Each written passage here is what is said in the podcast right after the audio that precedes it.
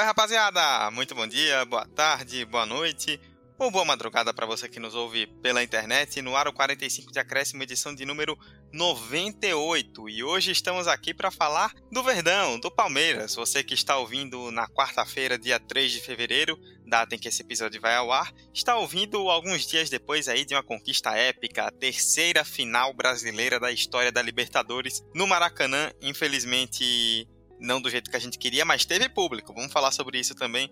O Palmeiras venceu o Santos por 1 a 0 com o gol do iluminado Breno Lopes aos 98, 53 do segundo tempo e conquistou o bicampeonato da Libertadores.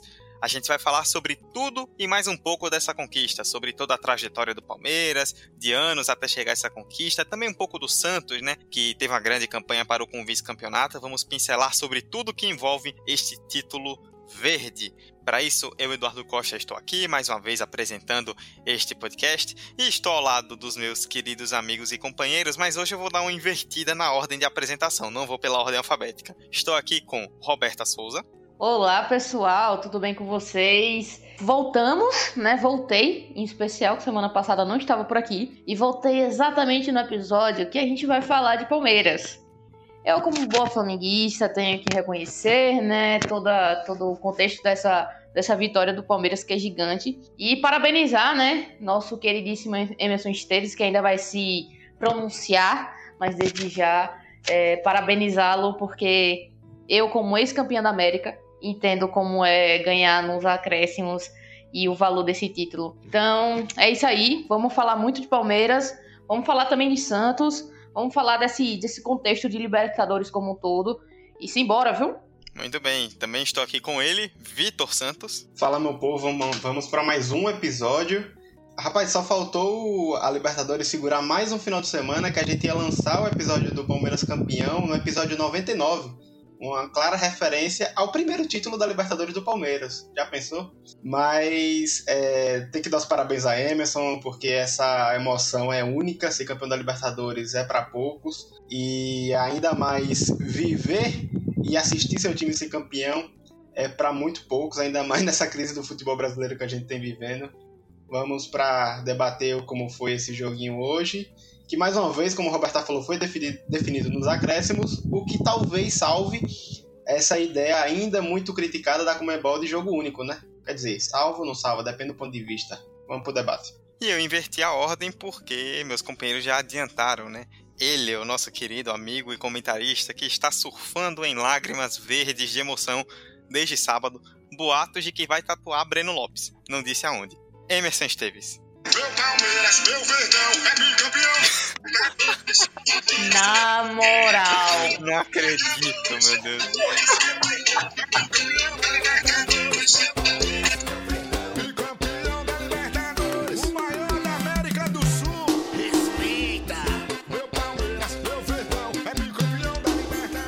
Olá, família. boa noite, um bom dia, uma boa tarde para todo mundo, entendeu? Porque o 45 é verde também. Vamos falar sobre esse jogo, sobre essa campanha, sobre o Herói Improvável, sobre o Betinho versão de luxo 2021. E é isso. Uh, diríamos que eu tô muito na minha zona de conforto para tratar sobre esse tema. É, vamos que vamos. Oh, preciso dizer antes disso que isso foi feito sem consenso dos membros, viu? Essa, essa introdução que você ouviu não é por conta nossa. Vamos lá então, 45 de acréscimo 98 para falar do bicampeonato da América do Palmeiras.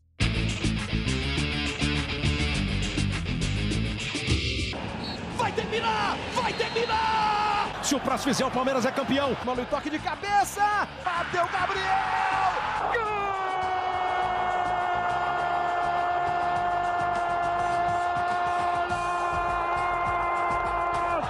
Sabe de quem?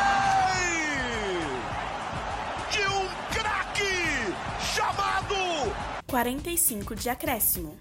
Vamos começar então falando da final em si, né? Palmeiras 1, Santos 0, gol de Breno Lopes aos 53 do segundo tempo. Emerson é o palmeirense da mesa, mas eu vou começar esse trecho, né, essa parte do debate com Roberta, porque eu sei que nossa querida amiga tem muitos comentários bastante positivos e elogiosos a fazer sobre esta grande partida de futebol, futebol total, o um exemplo de ofensividade que vimos no Maracanã.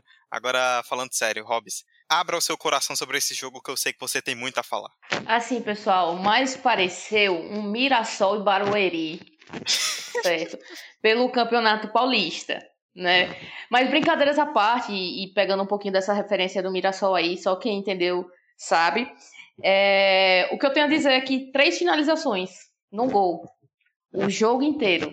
Acho que isso fala por si só, né? Eu acredito que muito pela forma como, como o Cuca entrou com o time do Santos. Com certeza eu não, não esperava isso depois da, de uma semifinal que o Santos jogou muito para frente. O Cuca escalou o Sandri ali como volante de uma forma inesperada. E eu acredito que, que muito dessa escolha deixou aquele meio de campo ali muito conturbado. Então, muitas poucas chances conseguiram sair de fato, não estava havendo produção no meio de campo, tanto de Palmeiras quanto de Santos. E eu acho que o ponto principal desse jogo, como um todo, foi o desempenho das zagas. A zaga do Palmeiras já é notadamente uma zaga muito boa, né? Falando como uma pessoa que, que gosta muito do futebol desse jogador e admira bastante, de fato, a postura dele dentro de campo. É, não só como, como um xerife, né? mas como ele realmente tem um espírito da equipe. É, o Gustavo Gomes é surreal para mim, de fato, o melhor zagueiro em atuação no Brasil no momento. É, eu colocaria ele pau a pau com o Rodrigo Caio, mas a, a, o Rodrigo Caio vive se contundindo. O Gustavo Gomes vem com um equilíbrio, uma constância muito grande. É, e o trabalho surpreendente da zaga do Santos também na marcação. Não foi só o Marinho e Solteiro que foram anulados, Caio Jorge ainda tentava sair um pouco daquele meio, mas não conseguia produzir porque não tinha apoio, de fato, do meio de campo do Santos. E o Palmeiras em si, com muita, muito pouco espaço também pelas pontas. Luiz Adriano acabou ficando bem, bem isolado lá no ataque. Então, para mim, foi um, um, grande, um grande jogo de, de defesas, né, como um todo, de posicionamento, de marcação, de linha mas muito pelo, pela defesa em si, não necessariamente pelo teste né, dessa defesa contra um, um ótimo ataque, porque os ataques não apareceram até de fato o gol né, do Breno Lopes aí nos acréscimos do segundo tempo. Mas como um todo, eu acredito, comecei falando isso e reitero, foi um jogo muito abaixo, muito, muito abaixo mesmo de uma final de Libertadores, eu acredito até de um jogo entre as duas equipes, entre os dois rivais, né, de, de São Paulo. É, mas é, é aquela história. Todo jogo ruim ou qualquer final no geral sempre tem uma grande surpresa, sempre tem um momento para valer, mesmo que o jogo não tenha valido a pena. E eu acredito que foi muito isso. O ano passado a gente viu, ano passado, né, no caso, Libertadores passada, a gente viu um, uma decisão, né, nos acréscimos de um jeito muito, muito forte emblemático para o torcedor do Palmeiras. Então eu acredito que, além do título, é, o gol como, como um todo foi muito emblemático. E é o que fica, né? Para o torcedor é o que fica. Não importa se o jogo foi, foi ruim, é, não teve desempenho, aquele desempenho que a gente esperava. O que importa no final das contas é o título. E eu, eu acredito que o torcedor do Palmeiras, é, o Emerson tá aí para falar mais do que, do que eu com certeza ficou muito feliz, muito, muito feliz mesmo. E tem que ficar muito feliz porque a campanha foi sensacional. Pois é, e eu vou pedir que Emerson fale sobre isso, não só sobre essa emoção toda da final, né? Que não é todo dia que você ganha uma Libertadores, ainda mais com um gol tão tarde no jogo, mas também um pouco sobre até o que você comentava, Emerson, em off com a gente, sobre fatores externos, né? A final não pode ser resumida só pelo que aconteceu dentro das quatro linhas, tem todo um contexto externo, né? Tem vários fatores que explicam, que ajudam a explicar, né, por que, que a gente viu dois times que ofensivamente são muito fortes fazerem uma final, como o Roberta destacou, com três finalizações em 100 minutos de jogo. Não foi o jogo mais vistoso que poderíamos ver, mas o que importa para o torcedor é que uma bola entrou e o time venceu. Eu acho que é isso, cara. É, eu vou analisar essa situação por dois lados. É um como torcedor, um outro como jornalista que analisou a partida. Eu acho que esse jogo simbolizou muito a forma como Abel Ferreira trabalha no Palmeiras, né? Ele vai fazer três meses ainda de, de time, agora dia 5. Ele não tem nem três meses ainda de trabalho no clube. E o Abel Ferreira ele tem uma qualidade, uma característica de estudar muito o adversário, ler o adversário. E o esquema que ele montou para essa final era para justamente parar Soteudo e, e Marinho. Aquele, naquela faixa ali de campo, mais à frente, ali à frente do meio campo, já quase, enfim, nas beiradas do, do gramado na, do Santos, né, na parte ofensiva. E para isso ele construiu né, um esquema 4-2-3-1 que tinha Zé Rafael, Danilo e Veiga ali segurando as pontas uh, impedindo esses espaços, impedindo a construção de jogada que é vertical e que é com esses dois atletas. Então, eu acho que defensivamente o Palmeiras teve uma partida perfeita e é esse o meu maior um, destaque sabe? O jogo pode não ter sido plástico, o jogo pode não ter sido dos mais vistosos, dos mais ofensivos, mas para quem gosta de tática, foi um bom jogo sim. Eu discordo da ideia de que foi um jogo ruim de todo modo. Talvez por os olhos de uma pessoa uh, desatenta tenha sido um jogo ruim mesmo, um jogo feio. Mas eu acho que não Entendi, foi feio. amigo. Entendi, obrigada, viu? amigo, pelo amor de Deus, foi horroroso o jogo, vá, pelo amor de Deus. Não tô tentando construir meu raciocínio. E aí eu acho que a forma como o time do Abel Ferreira jogou desse jeito, parar esses dois jogadores e sair no contra-ataque. O que o Palmeiras não conseguiu fazer durante o jogo, por mérito do Santos, foi essa saída do contra-ataque. A gente viu um Luiz, um Luiz Adriano tentando fazer o pivô, tentando fazer aquela parede ali para os atacantes, mas não deu certo. É, então, o único ponto desse esquema ali do, do Abel Ferreira que saiu fora do planejado foi o contra-ataque. Mas depois ele vai ter um mérito já no final do jogo de colocar o Breno Lopes, que na hora, assim, todo mundo criticou. Eu levantei, pera, o Breno, por que não o William, sabe? E tirar ainda, sacar o, o Gabriel Menino. Eu não imaginei que ele ia sacar o Menino, porque o Menino é muito versátil. Só que é aquela alteração de treinador que visualiza ali uma situação, porque se vocês pararem para ver o lance do gol começa ali num, num lançamento do Danilo para o Rony. O Rony recebe, o Veiga abre na direita, a marcação vai com o Veiga, o Rony entra para dentro, cruza, e aí quem estava marcando o, o Breno Lopes era o Pará. Ali, para quem está marcando, deve ser um zagueiro. Era o lateral que estava marcando, que é muito mais baixo, inclusive. E o Breno Lopes, enfim, numa jogada que até hoje a gente não consegue explicar direito como foi isso, porque Breno Lopes é um dos jogadores mais desacreditados do Palmeiras, junto com o próprio Rony, aqui vai outro destaque que eu quero trazer. O lance do gol foram de dois jogadores muito criticados por torcida até conseguirem engrenar, no caso do Rony, que foi na Libertadores, no caso do, do Breno Lopes, ele deu uma de Betinho 2.0 aqui, Betinho na final da Copa do Brasil 2012, e eu acho que é isso. A fotografia que eu vejo dessa partida é desse jeito. Abel Ferreira montou, montou esse time para duelar com o Santos, bloqueando a, as armas ofensivas principais do time do time da Baixada Santista. E aí não conseguiu êxito uh, nas saídas de bola, não conseguiu êxito na transição ofensiva, por isso baixa, baixa quantidade de finalizações, três e uma que foi gol, né? Então dá para dizer que tem uma efetividade aí também. E um destaque que eu quero trazer externo, né? Dudu citou que um, um, jogo de final da Libertadores não se resume apenas os 90 minutos, tem toda uma campanha. Eu acho que o cenário que a gente tinha no Maracanã, ele ainda propiciou que o jogo tivesse ainda essa conotação muito mais física e muito mais agressiva no pior sentido da palavra, não é agressiva de ataque. Então, aquele clima de, enfim, porque qual era a recomendação da Comembol, de acordo com o que foi dito? O jogo só vai ter parada técnica se atingir 32 graus no campo.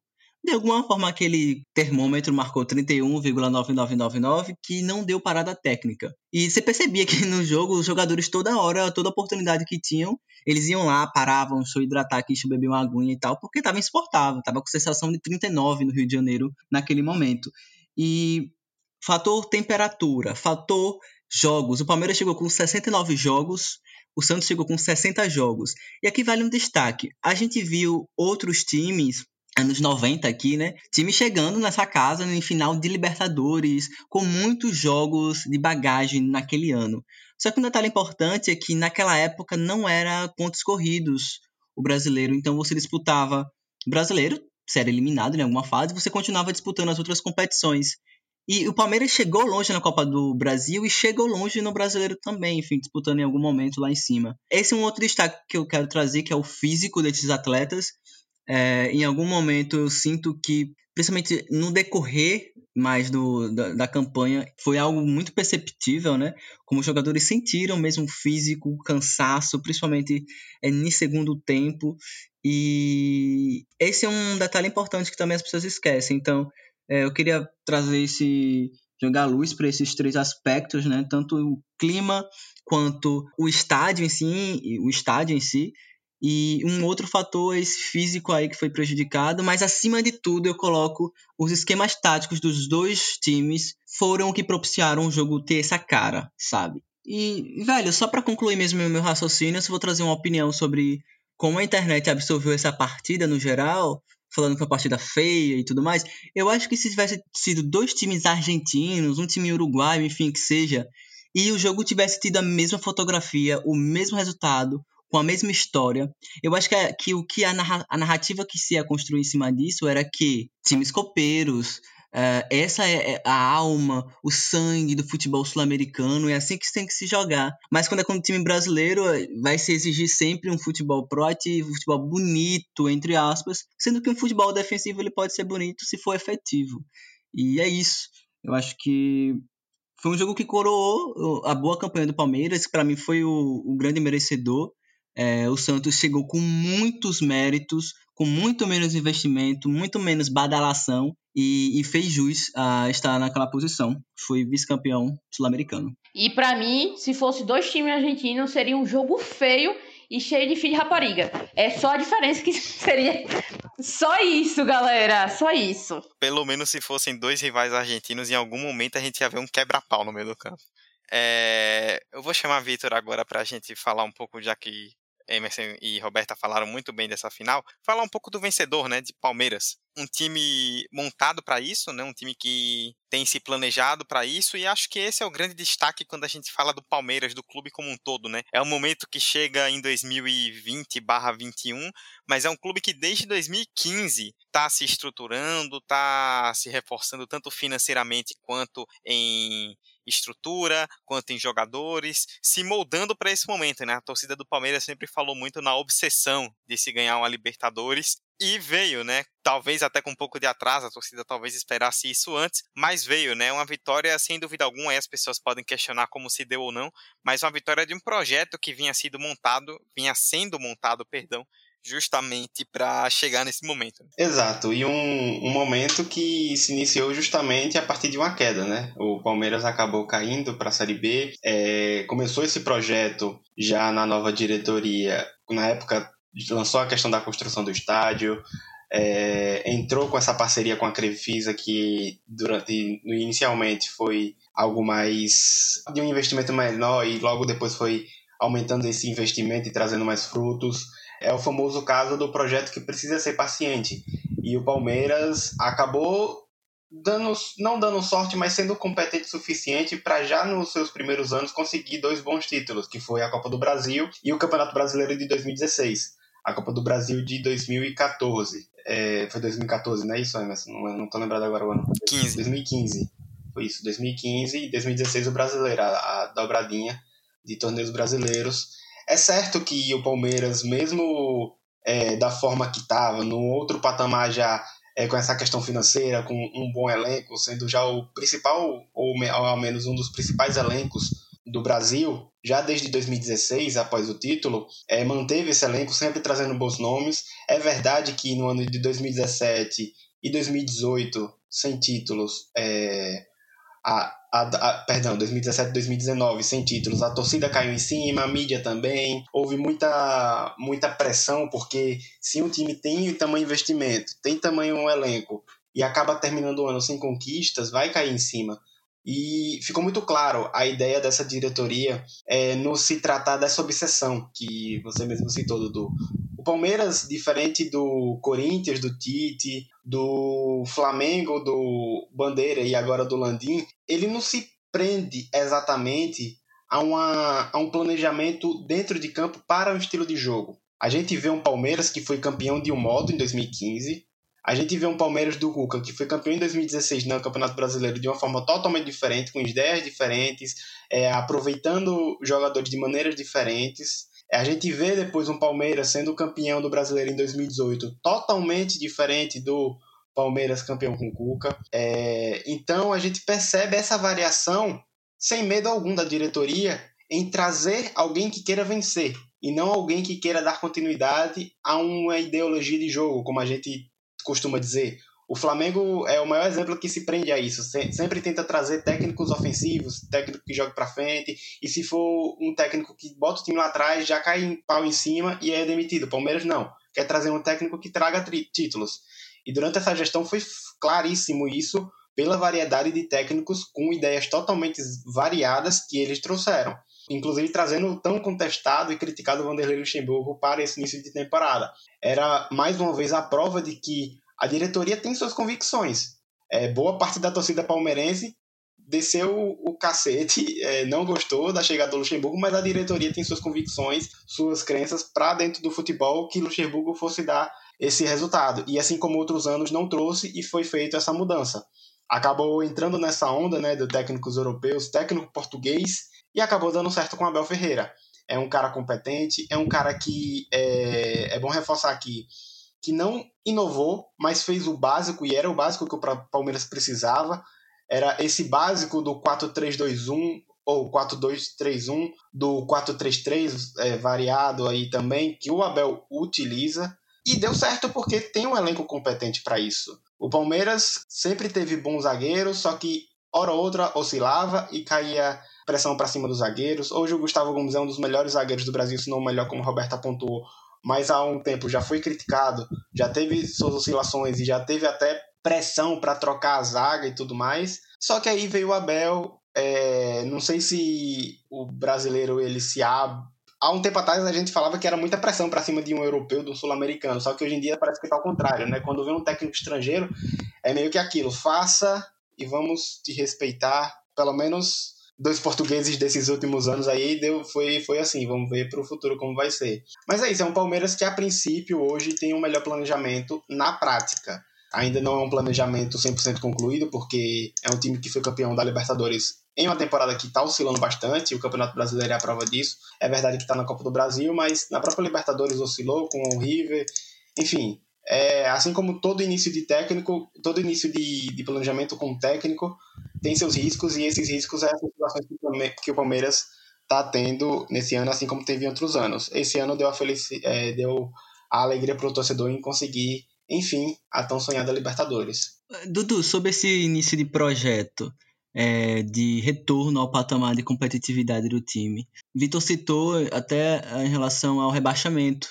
E sim, esse é um ano importante, 2013, porque já a partir daquele ano, o Paulo Nobre, que era o presidente da época, ele já passou por algumas reformas ali estruturais dentro do clube.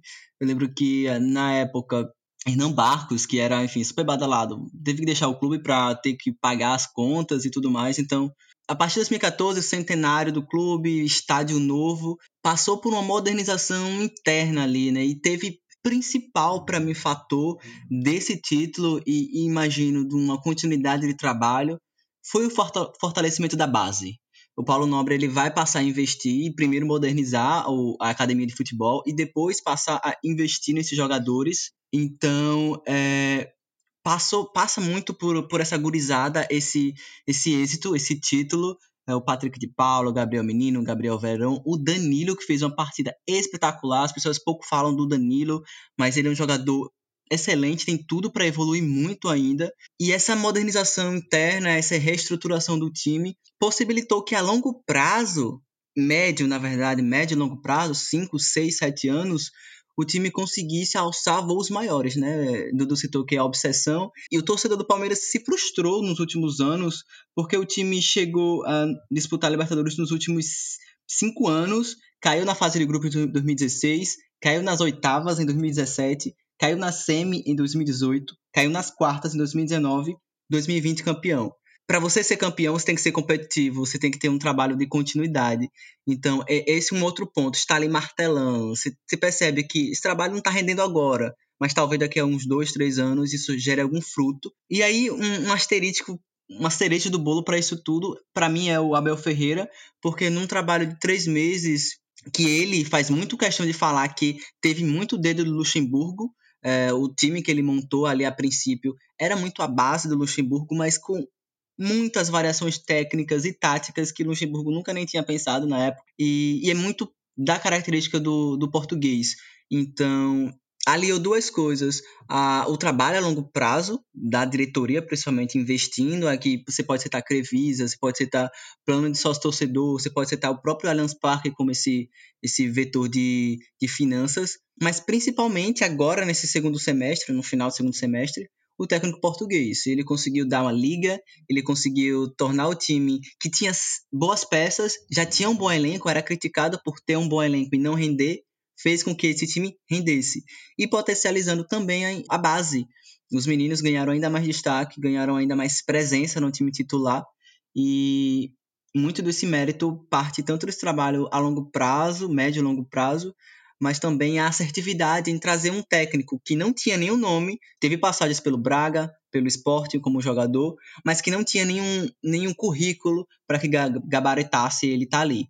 Ele até fala: vocês me contrataram por causa da minha filosofia, porque eu não tenho currículo, eu não tenho é, título para me manter aqui. Agora eu já tenho. Foi algo mais ou menos que ele falou na coletiva. Então, esse é um bom destaque da diretoria em relação a isso. Eu acredito que, complementando né, o que os meninos comentaram, tentando resumir muito do que eu acredito também tudo que vocês disseram, é como é importante, acima de tudo, não ter só um técnico que seja badalado, que saiba de N técnica de treinamento ou qualquer coisa desse tipo. Óbvio, óbvio que sempre a gente sempre martela, né? Que é importante que haja sempre a evolução, que os técnicos sempre procurem compreender os estilos de jogos que estão tão rodando o mundo, que entendam a evolução do futebol, que entendam a evolução dos atletas, que tentem pensar não só em filosofia, em questão tática, em estratégia, mas também pensar no lado mais psicológico, no lado mais é, humano mesmo dos jogadores. E eu acho que é o ponto fundamental de Abel aqui, é administrar os jogadores. Como o Emerson citou, o time do Palmeiras há muito tempo, nesses últimos anos pelo menos, tem um elenco formidável, com opções táticas muito boas e vem produzindo excelentes jogadores da base. Só que faltava um técnico que não fosse só questão de experiência, que não fosse só questão de gabarito, ou quer dizer, não fosse só questão de currículo, que não fosse só questão de já ter passagens pelo clube, mas que fosse muito questão de compreender quais eram os jogadores que estão ali e o que é que eu posso usufruir desses caras dentro de campo da melhor maneira possível, de uma maneira simples, sem querer inventar, sem querer fazer algo que fuja das características do que ele tem. Eu acho que é muito sobre isso. Não é sobre o treinador forçar os jogadores a se adequarem ao estilo de jogo dele é muito sobre o treinador aprender com os jogadores e fazer com que eles joguem da maneira que eles sabem jogar. Eu acho que é o ponto fundamental de Abel aqui. Eu concordo demais com você, e essa é uma demanda antiga da torcida do Palmeiras. É, eu lembro que, é, em fora de torcedor e tudo mais, a gente quer um técnico moderno, um técnico que consiga é, aliar a parte tática com o psicológico, com ideias modernas. Porque a gente via Palmeiras com técnicos muito conservadores, técnicos medalhões, técnicos que as ideias tinham sido superadas há 20, 30 anos.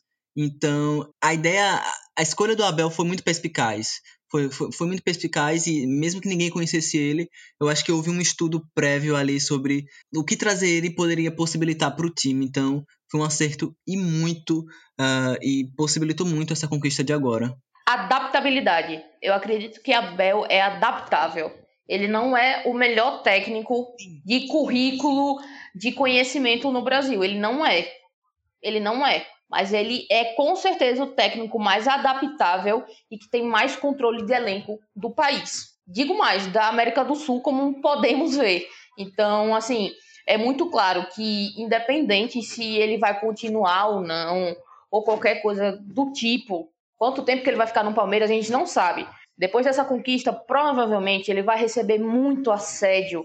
E não estou falando de time árabe, eu não estou falando de time grego, eu não estou falando de time mediano da Liga Portuguesa, eu estou falando de time grande de verdade.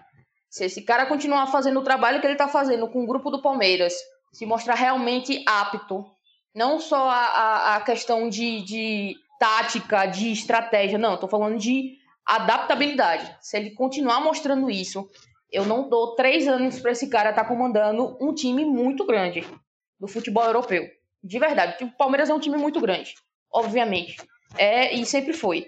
Mas eu acredito que, é, assim como toda a carreira, né, o treinador sempre almeja estar tá comandando um, um, time europeu ou qualquer coisa do tipo. Eu acredito que ele tem muito potencial para isso, porque ele é a, o que a gente precisa, falando assim de, de técnico de futebol. É o cara adaptável, certo? Ele tem as filosofias dele, mas ele entende os jogadores acima de tudo.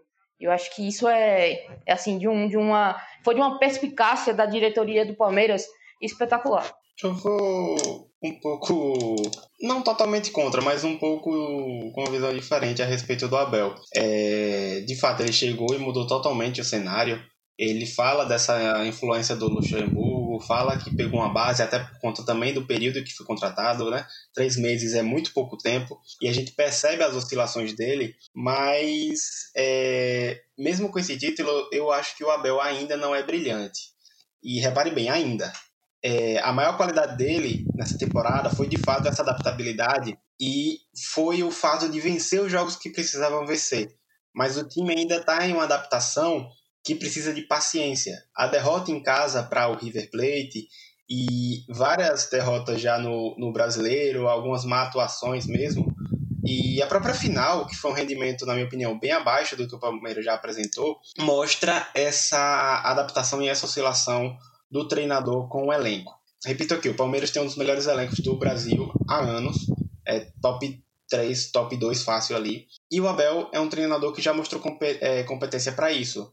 Só que a questão é, essa diretoria já apostou em treinadores, a princípio, com essas ideias novas. É claro que eram outros treinadores, como por exemplo o próprio Roger Machado foi o maior exemplo. Na, a, aquela perspectiva do Roger em 2018 era muito semelhante a essa do Abel, só que em um início de temporada, com tempo para planejamento, e o Palmeiras não teve a paciência que teve com o Roger. É, a minha dúvida que fica é justamente essa. O Palmeiras ele demonstrou que quer vencer, independente do estilo e do técnico, ele quer vencer. Será que daqui a alguns meses, com uma atuação bem abaixo mesmo, e o que não seria nada normal por conta dessa oscilação e dessa adaptação do Abel com o Palmeiras, porque, repito, o Abel não fez nada diferente até aqui. Ele conseguiu apenas fazer o básico e colocar as peças, as ótimas peças que o Palmeiras tem, para render melhor do que o que o Lucha estava fazendo.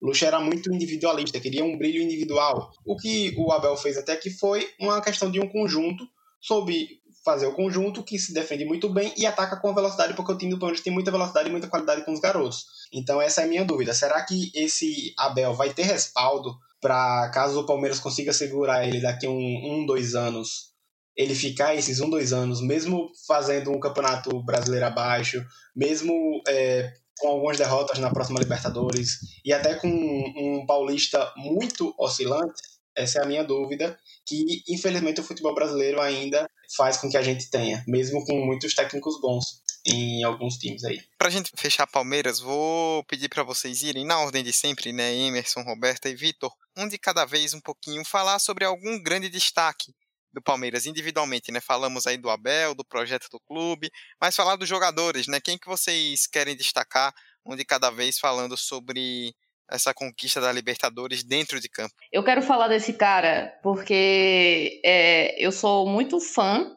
da posição no geral.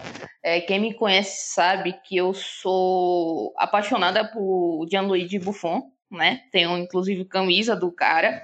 Eu admiro muito a função de goleiro. E a gente, ao longo do, dos últimos anos, especialmente nessa, nesse século, né? A gente vem é, vivenciando goleiros com, com, com uma nova função dentro do escopo, do, do contexto tático, né? Goleiros que têm saída de bola, goleiros que jogam como líbero. É, e a gente para para ver os grandes caras que a gente pensa, né? Falando mais uma vez desse século. E hoje, no futebol brasileiro, a gente tem uma grande injustiça. Pelo menos para mim, é uma grande injustiça é, do senhor Tite lá na seleção. Porque, para mim, de forma muito clara, É óbvio que a gente não contesta é, Alisson titular. Sinceramente, não dá para contestar Alisson titular. É, alguns, anos, alguns anos atrás, talvez, o pessoal gostava de pegar no pé dele, mas Alisson continua sendo o goleiro titular brasileiro, né? Da seleção brasileira, no caso.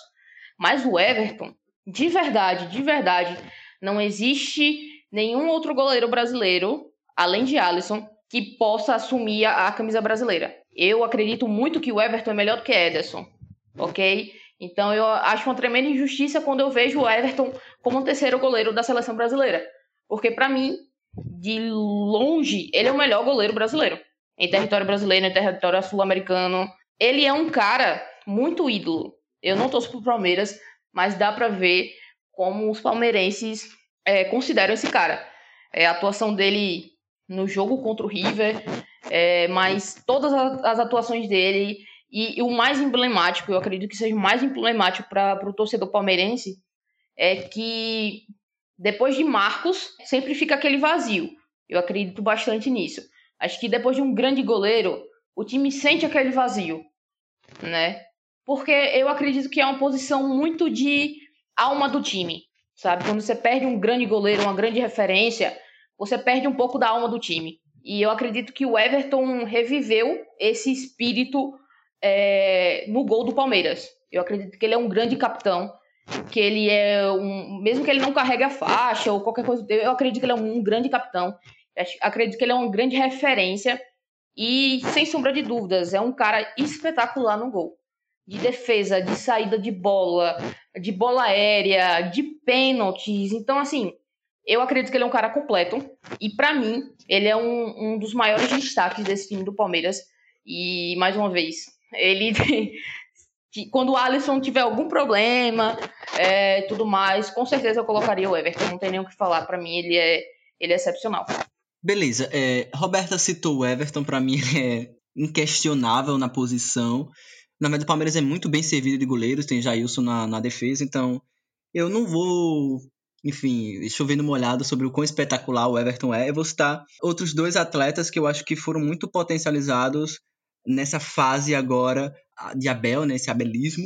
É, o menino, eu acho que o menino jogando pela lateral, ele, ele conseguiu dar muita uh, verticalidade e muita versatilidade para o ataque e defesa do Palmeiras. Ele joga muito bem no meio-campo, ele joga muito bem na lateral. O que ele precisa evoluir emocionalmente, mas isso porque ele é muito guri ele vai, ele vai se ajeitar com o tempo. Um outro jogador que merece o destaque, Rony, líder em, em, em envolvimento com gols em toda a Libertadores, 13 participações, 5 gols.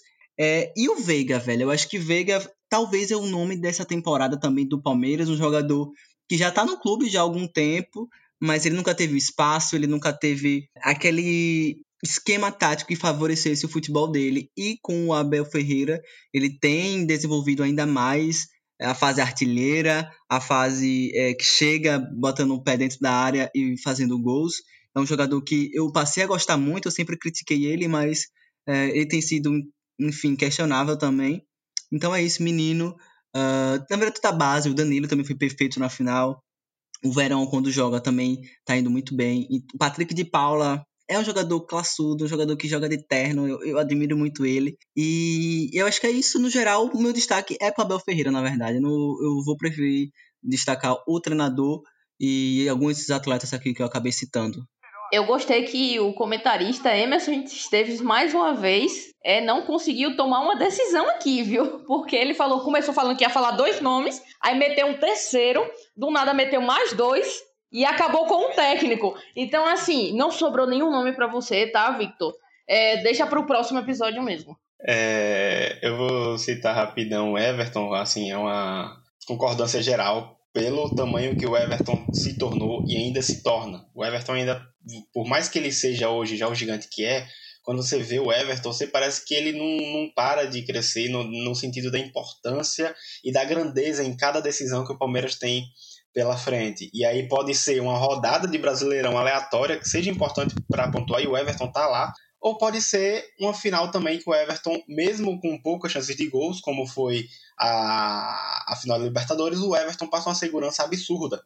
E vale destacar que, além do Everton, tem a própria defesa, que também passa uma segurança absurda. Então, é, enfim, é um, um personagem fundamental nessa, nessa temporada do Palmeiras, mas eu acho que além do Everton, outro jogador fundamental, fundamental para esse time do Palmeiras funcionar, e isso está se tornando até bem claro nos últimos jogos, é o Danilo. O Abel ele enxerga no Danilo o cara essencial daquele meio-campo e daquelas transições. O Palmeiras hoje, ele se. É, se a gente for resumir o estilo de jogo de maneira bem resumida mesmo, o Palmeiras hoje é um time reativo de é, transições rápidas demais, e isso é o que mata o jogo. E o Danilo é fundamental para essas reações, para essas transições.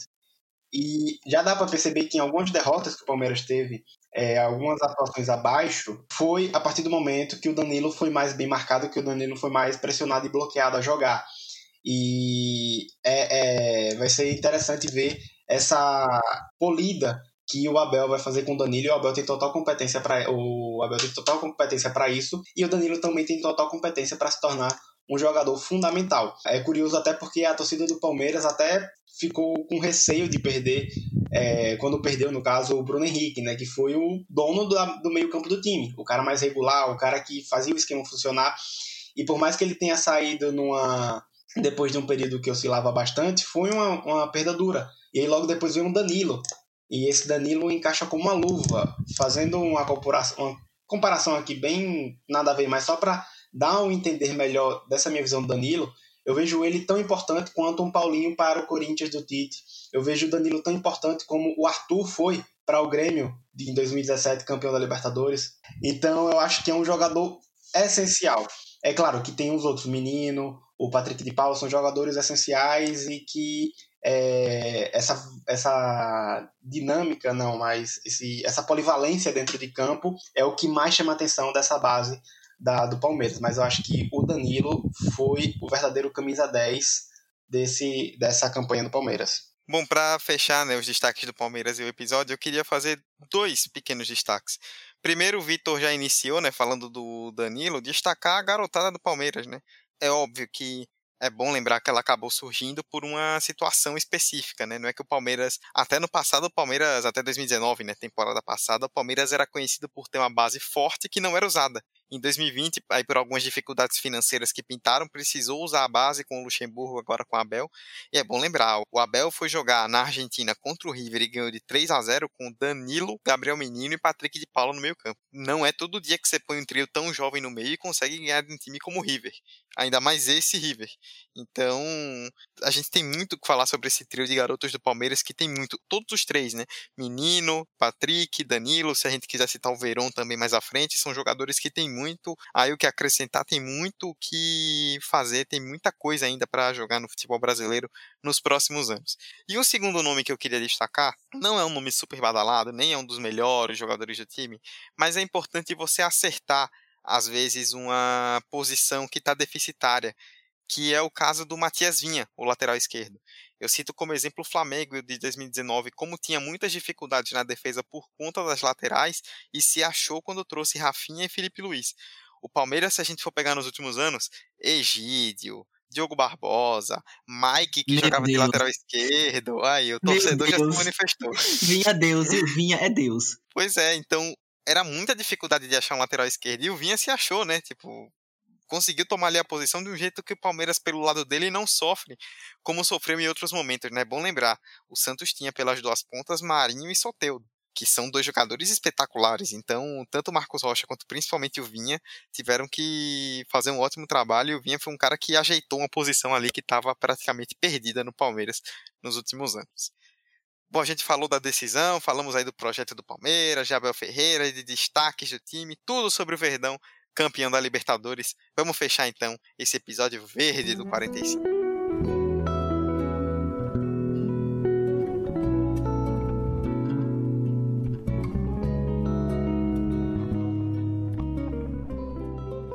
As nossas redes sociais você já conhece, arroba 45 de acréscimo no Instagram e no Twitter. Estamos no Spotify, no Anchor, no Apple Podcasts, Google Podcasts, Deezer, Orelo, ou então no seu agregador favorito é só pesquisar por 45 de acréscimo. Esta foi a edição de número 98 Eu, Eduardo Costa, estive ao lado de Emerson Esteves, Roberta Souza e Vitor Santos para falar do bicampeonato da Libertadores do Palmeiras. Emerson emocionadíssimo, o mais novo fã de Breno Lopes, assim como milhões de outros pelo Brasil. Um abraço e até a próxima. É, Dudu, quem é Breno Lopes? Para o cego é a luz, para o morto é a vida, para o prisioneiro é a liberdade, para o solitário é o companheiro, para a escuridão ele é a luz, para a fome é a comida. Para mim é tudo, é tudo. Breno Lopes Gold, aqui meu nome da gravação, representa a emoção dos 16 milhões de palmeirenses pelo Brasil atualmente em relação a esse atleta. E é isso, nos vemos semana que vem com mais conversa, com mais debate. Foi, foi uma boa Libertadores, acima de tudo, mesmo com essas circunstâncias estranhas e, enfim, maiores que o futebol. Mas tem muita competição ainda para vir, pra gente discutir aqui. E quem sabe a gente não pode falar sobre o Palmeiras aí num episódio futuro, né? Sobre resumão. Dê a deixa. Até mais. Ficou a deixa. Roberta Souza, ex-campeã da América, passando o bastão para o Palmeiras. Valeuzão e até semana que vem. Viu? Emerson deixou, deixa, vamos dizer assim, né? E eu vou cravar aqui, né? Vai ter mais um gol de Breno Lopes, tá? Na final do Mundial, certo? Ele não pode, amiga, ele não pode. Então, infelizmente, vai ser 3 a 0 pro Bayern na final do Mundial, ok? Justo, justo, eu acho justo. Brincadeiras à parte, ok? Muito bom esse episódio.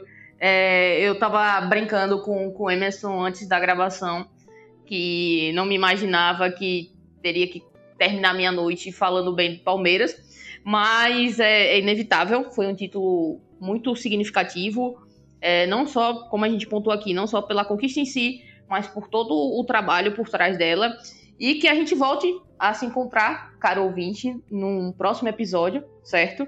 E é isso aí, tá? Ótima semana, espero que tenham gostado. É, acompanhem o Palmeiras no Mundial, ok? Seja pelo meme ou seja como torcedor, mas acompanhe, que é sempre bom a gente dar aquela incentivada pro futebol brasileiro é, contra os europeus. Valeu! Valeu! Vitor Santos, outro que está passando o bastão para o Palmeiras, flamenguistas aqui saudosos neste episódio. Muito obrigado e até o próximo. É isso, Dudu. Valeu, Dudu. Valeu, Emerson. Comemore bastante ainda, Emerson. 2021 tá só começando, mas a Libertadores dura um ano, então aproveite bastante. Mas, enfim, é... comemorem bastante palmeirense, curtam bastante, é histórico, é único esse momento, é a magia do futebol e é tão lindo quanto esse poema que Emerson citou agora para encerrar esse episódio. É... Um cheiro a todos e até semana que vem.